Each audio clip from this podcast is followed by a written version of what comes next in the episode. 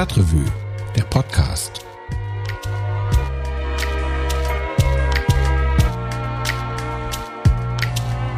Hi und herzlich willkommen beim Stadtrevue Podcast. Ich bin Chrissy Prediger. Ich arbeite in der Tageskalenderredaktion der Stadtrevue, Kölns unabhängigen Monatsmagazin.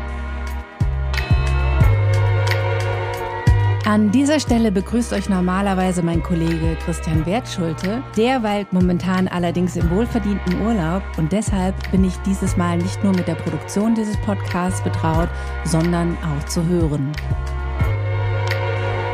Acht Wochen nach der Hochwasserkatastrophe vor den Toren Kölns steht der Wiederaufbau im Fokus. Doch wie konnte es zu der Katastrophe kommen? Und ist die Region gegen die zukünftigen Hochwasser gewappnet? Meine Kollegin Anne Meyer ist dieser Frage nachgegangen und hat sich in Blessem umgehört. Was sie dort erfahren hat, berichtet sie im Gespräch mit unserem Redakteur Bernd Wilberg. Hallo Anne, grüß dich. Hallo Bernd, guten Morgen. Anne, ähm, die neue Stadtrevue hat die Titelgeschichte zur Flutkatastrophe im Juli. Das war ja ein ziemlich schreckliches Ereignis und ähm, das hat viele Menschen aufgewühlt und die Stadtrevue hat auch schon darüber berichtet. Jetzt nochmal als Titelgeschichte. Warum? Ja, also ich hoffe auch, dass jetzt nicht so rüberkommt, dass wir jetzt mittlerweile auch äh, zweieinhalb Monate später mitbekommen haben, dass es da ein schlimmes Hochwasser gab.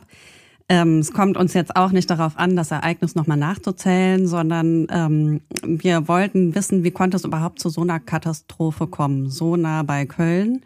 Das Bild von dem Krater von Erftstadt, das ist ja eigentlich, also das ist ja um die ganze Welt gegangen und wir fragen uns, wie konnte es zu so einem Schaden kommen und ähm, wieso ist man auch so überrascht worden von den Fluten?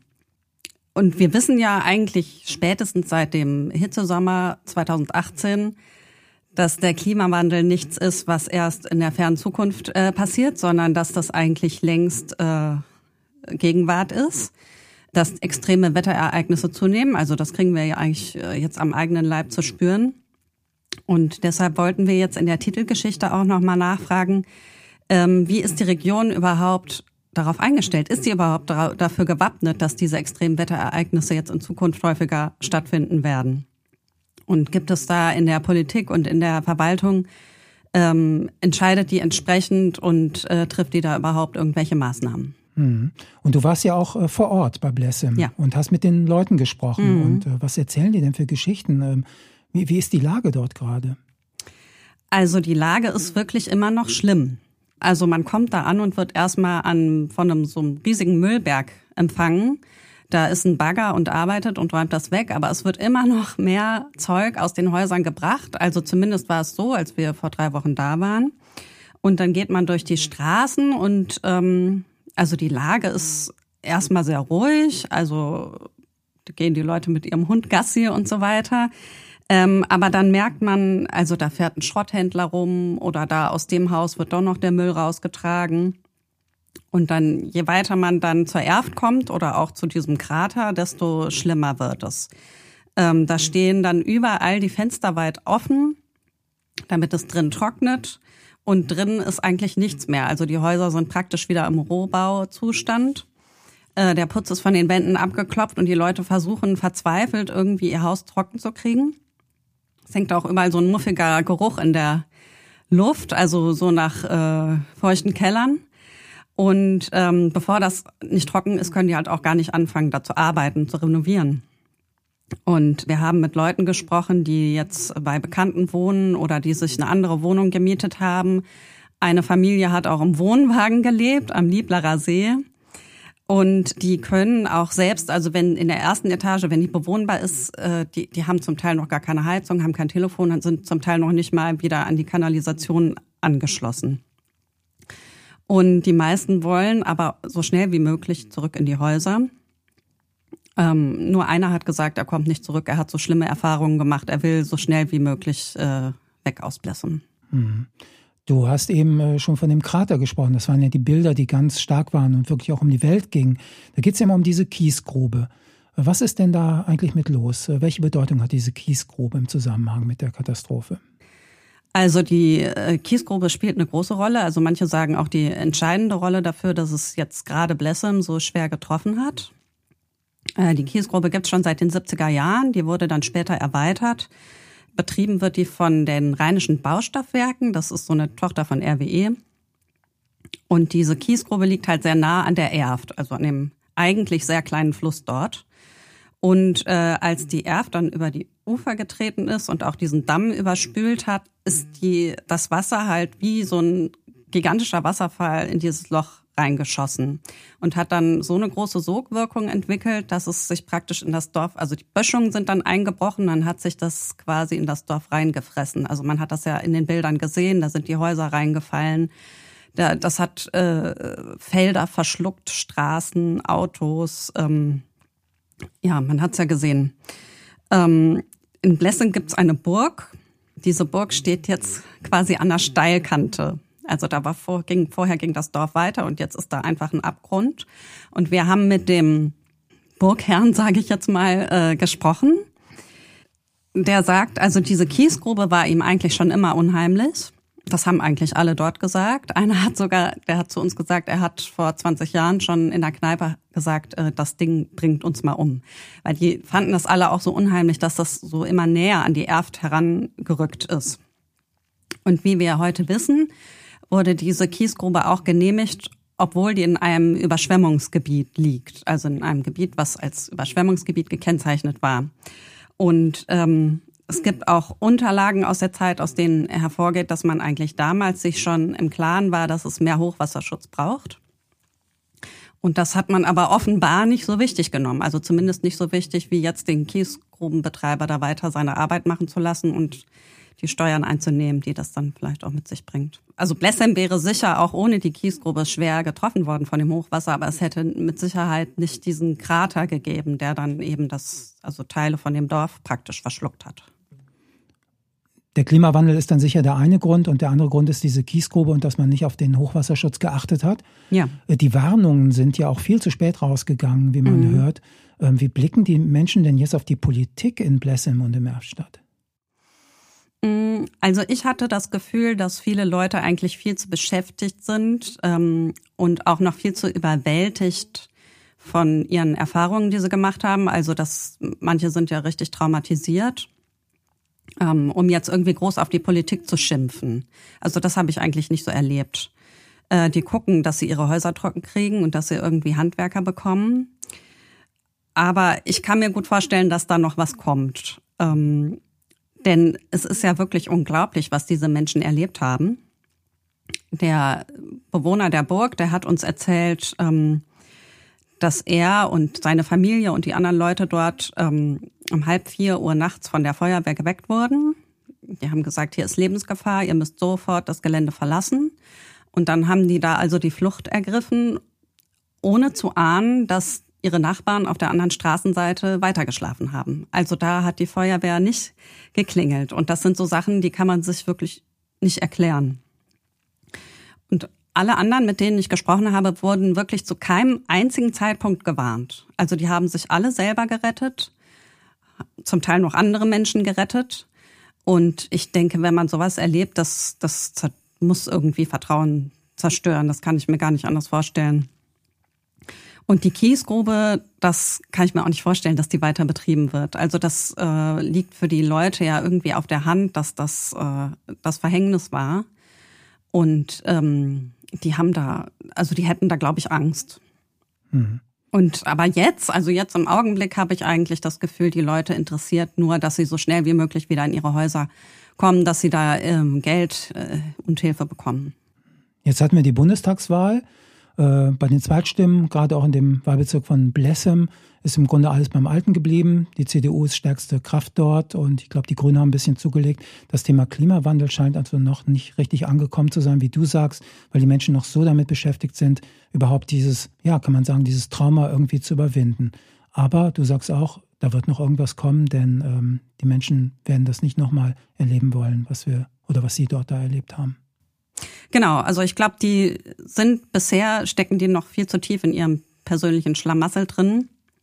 Und die sehen sich jetzt auch nicht in der Verantwortung, da irgendwie selber was zu ändern.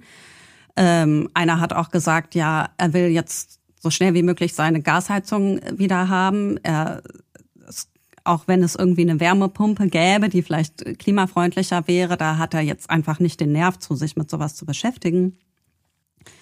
Ähm, aber es ist jetzt auch nicht so, als wenn das äh, Klimawandelleugner wären oder so. Also denen ist schon sehr bewusst, dass äh, der Klimawandel das äh, verursacht hat, damit damit zu tun hat. Ja, also die Wahlergebnisse, die CDU ist stärkste Kraft geworden. Ich meine, das ist ein ländliches oder es ist ein Speckgürtel, kann man vielleicht sagen, ein ländliches Gebiet. Die Leute wählen da halt konservativer. Da kann anscheinend auch eine Flutkatastrophe erstmal nichts dran ändern oder auch, dass Armin Laschet da anfängt zu lachen in Erftstadt, hat anscheinend auch nicht äh, viel geändert. Und äh, Laschet hat ja sogar in Erftstadt den sensationellen Satz gesagt, nur weil heute so ein Tag ist, ändert man nicht die Politik. Vielleicht ist für viele Erftstädter da tatsächlich was dran. Andererseits muss man auch sehen, dass die Grünen ihr Wahlergebnis in Erftstadt zumindest verdoppelt haben und auch im Kreis Euskirchen, der ja auch stark betroffen war von der Flut, ebenso. Also insofern kommt da vielleicht doch was in Bewegung. Kommt in Bewegung, aber dann, wie du sagst, langsam. Und ja. ähm, es wird uns weiterhin beschäftigen, sicherlich auch in der Stadtrevue. Wie gesagt, wir haben die Titelgeschichte dazu und unser Fotograf Thomas Scheckel hat dort auch noch viele Fotos gemacht und dann kann man das ganze Ausmaß dann auch nochmal sehen. Ja, Anne, aber jetzt habe ich mal eine Frage an dich, Bernd. Ja. Du warst ja an der Titelgeschichte auch beteiligt und hast dir die Situation in Köln angeschaut. Ähm, auch in Köln gab es ja zwei Tote bei dem Starkregen im Juli. Aber die Situation war nicht so angespannt. Also am Rhein und äh, auch was die Kölner Bäche betrifft, ist Köln, glaube ich, ganz gut aufgestellt beim Hochwasserschutz. Ja, wir hatten ja in Köln Anfang der 90er Jahre zwei, damals hieß es noch Jahrhunderthochwasser, wo die Altstadt überschwemmt war. Das waren ja auch Bilder, die um die Welt gingen. Und danach sind viele Hochwasserschutzmaßnahmen dann in Angriff genommen worden und ähm, viele bauliche Maßnahmen auch. Und so haben wir in Köln Glück gehabt. Also Köln hat ähm, guten Hochwasserschutz, was den Rhein angeht. Und ähm, was die Bäche betrifft, das ist ja immer so ein Thema, was man vielleicht nicht so direkt im Blick hat. Es gibt noch Bäche in Köln, die auch über die Ufer treten können. Äh, rechtsrheinisch ähm, sind das einige, da hat es dann auch Überschwemmungen gegeben, aber es hat nicht zu den Katastrophen geführt, äh, wie wir das jetzt äh, ja in Blessem zum Beispiel gesehen haben. Gibt es in Köln denn trotzdem Probleme? Es gibt Probleme, vor allem mit dem Starkregen. Äh, vieles in Köln ist versiegelt. Und ähm, wenn der Starkregen runtergeht, das kennen wir auch, dann laufen die Straßen voll, dann laufen die Keller voll, dann sind Unter Unterführungen sind überschwemmt. Wir haben ja auch in Köln zwei Tote gehabt, weil die Keller voll gelaufen sind. Die Leute waren offensichtlich noch da. Und ich glaube, das ist das große Thema, was Köln angehen muss, äh, wenn wir über Resilienz reden und äh, Klimawandelanpassung, dass mehr entsiegelt wird. Da sehe ich aber im Moment die Politik noch nicht so weit. Äh, wir haben immer wieder diese Konflikte. Was machen wir mit den Flächen? Soll es ein Gewerbegebiet werden? Sollen dort Wohnungen gebaut werden? Oder lässt man das einfach, ja, einfach ähm, belässt man es so, wie es ist, dass das Wasser absickern kann? Ah, die Grünen sind jetzt stärkste Kraft. Ändert sich trotzdem nichts? Ja, vielleicht geht es auch so langsam wie dann in Erftstadt Köln. Ja, ich denke, dass das Thema Versiegelung in Köln ein ganz großes Thema sein wird, wenn wir uns an den Klimawandel anpassen wollen. Und äh, ja, da wird die Stadtrevue auch weiter beobachten, was die Politik äh, maßgeblich mit den Grünen in Köln dann auch ähm, jetzt noch vorhat. Die Grünen freuen sich schon. Ich glaube auch. Wir freuen uns auch. Es gibt immer was zu schreiben. Vielen Dank, Anne, dass du hier warst und für die Auskünfte. Und ähm, ja, ich denke, es ist eine gute Titelgeschichte geworden. Vielen Dank. Vielen Dank, Bernd.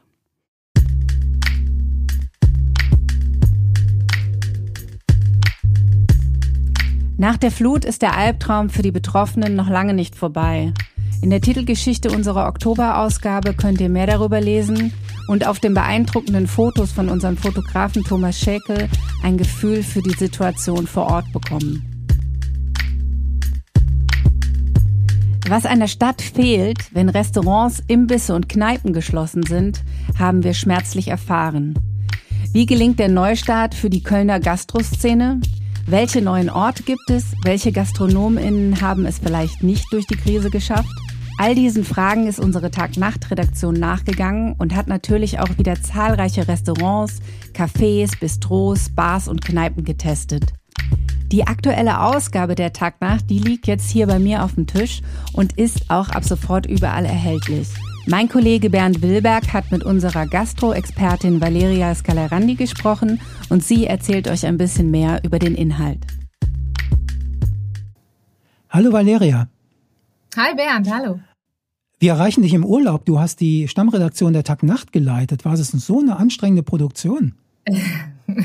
Ach, Naja, die Produktion, die ist ja jetzt schon abgeschlossen, das Heft im Druck und ein bisschen entspannen konnten wir uns in der Zwischenzeit also schon. Ich muss aber sagen, dass es doch knackig zuging, denn äh, wir hatten wenig Zeit zwischen dem Shutdown-Ende, als alle Restaurants wieder öffnen durften, und dem Erscheinungstermin. Dann lagen noch die Sommerferien in der Produktionszeit, da waren viele Kolleginnen und Autorinnen verreist. Also ja, wir mussten uns schon irgendwie sputen, aber es ging. Also so schlimm, dass ich direkt jetzt in den Urlaub musste, war es nicht. Du hast es gerade angesprochen, es gab ja den langen, den siebenmonatigen Shutdown. Und positiv ist zu vermelden, dass es das große Gastrosterben, was ja schon befürchtet wurde, nicht gegeben hat. Im Gegenteil, es gibt äh, viele neue Restaurants, die eröffnen und die alten sind auch überwiegend geblieben. Was kannst du nach der Produktion sagen? Ähm, was gibt es Neues in Köln? Wie hat sich die Gastronomie entwickelt?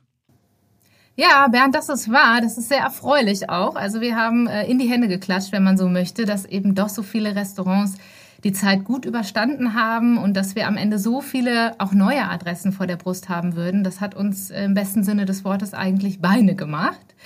Und da kam also so der positive Stress sozusagen her. Und Neues, ja, das gibt's in allen Sparten auch erfreulicherweise. Es gibt ein neues indisches Lokal, die bieten Streetfood dort an. Es gibt äh, jetzt eine Adresse für Soul Food aus Nigeria.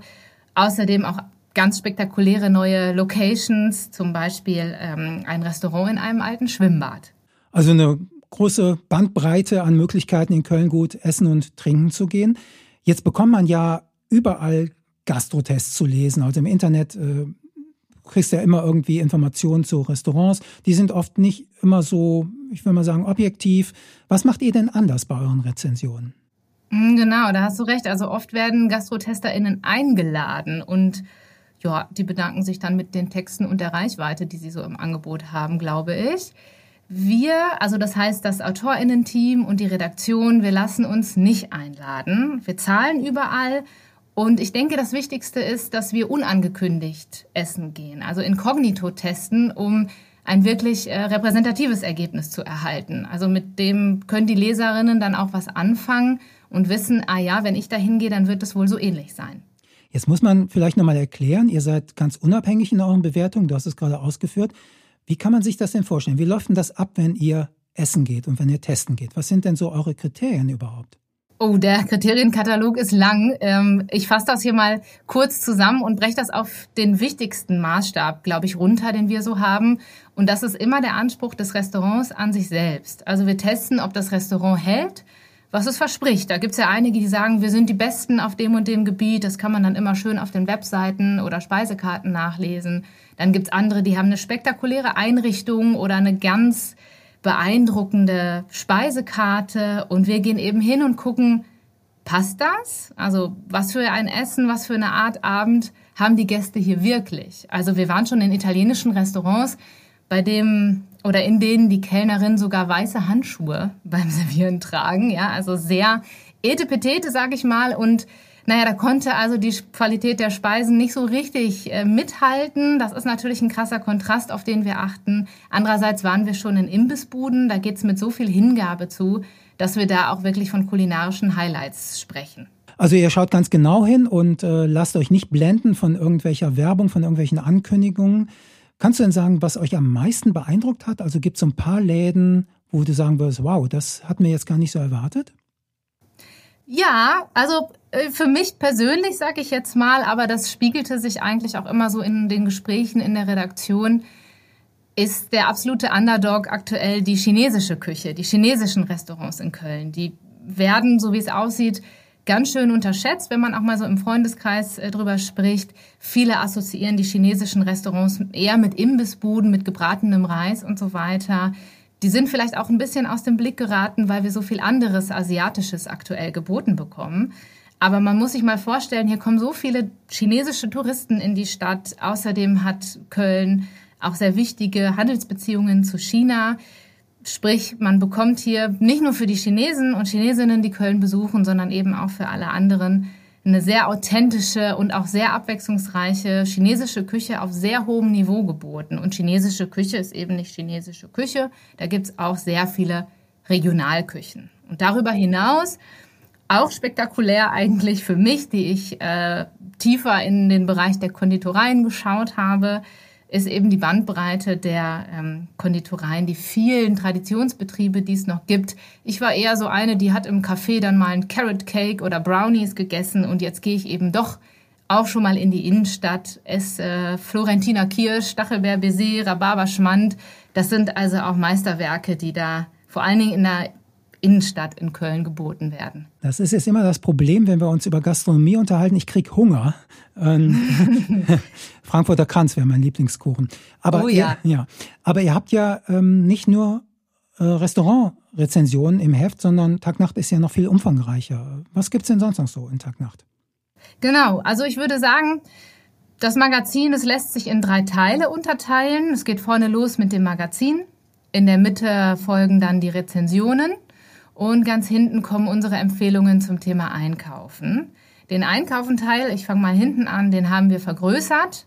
Hier gibt es jetzt erstmals auch einige Läden, die ausführlich besprochen werden, in allen Bereichen, ob das jetzt Kaffeeröstereien sind, ähm, italienische Supermärkte, Metzgereien, Bäckereien und so weiter. In den Rezensionen, da finden die Leserinnen natürlich die Rezension, so wie immer. Allerdings gibt es hier auch in diesem Jahr eine wunderbare Fotostrecke von unserem Fotografen Thomas Schekel zum Thema versteckte Orte in Köln, also alles Orte, an denen sich auch essen und trinken lässt. Und wenn wir jetzt mal nach ganz vorne gehen, in den äh, prall gefüllten Magazinteil, will ich auch mal das ein oder andere Thema rausgreifen.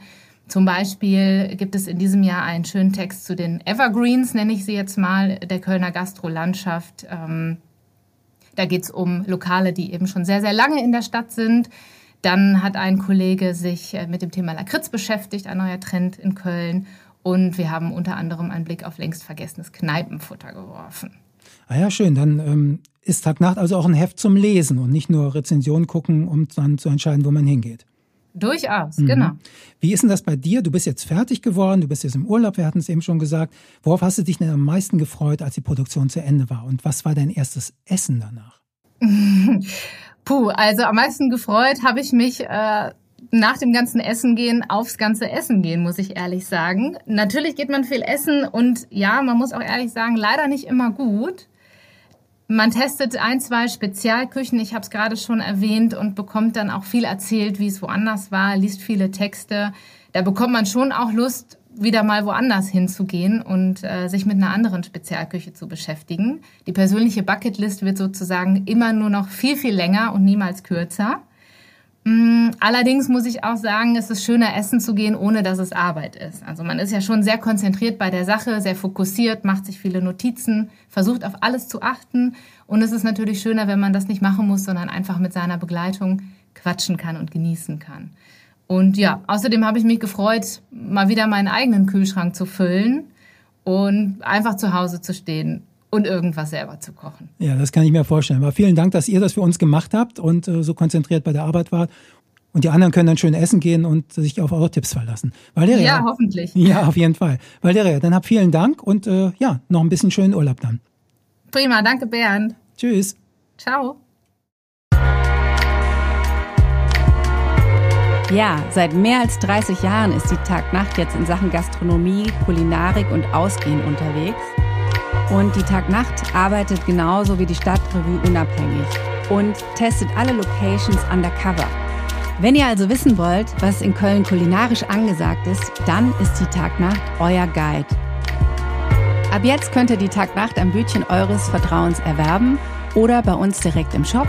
Den Link dazu, den stelle ich euch unten in die Shownotes. An dieser Stelle verabschiede ich mich dann von euch. Bleibt bitte gesund und wir hören uns im nächsten Monat.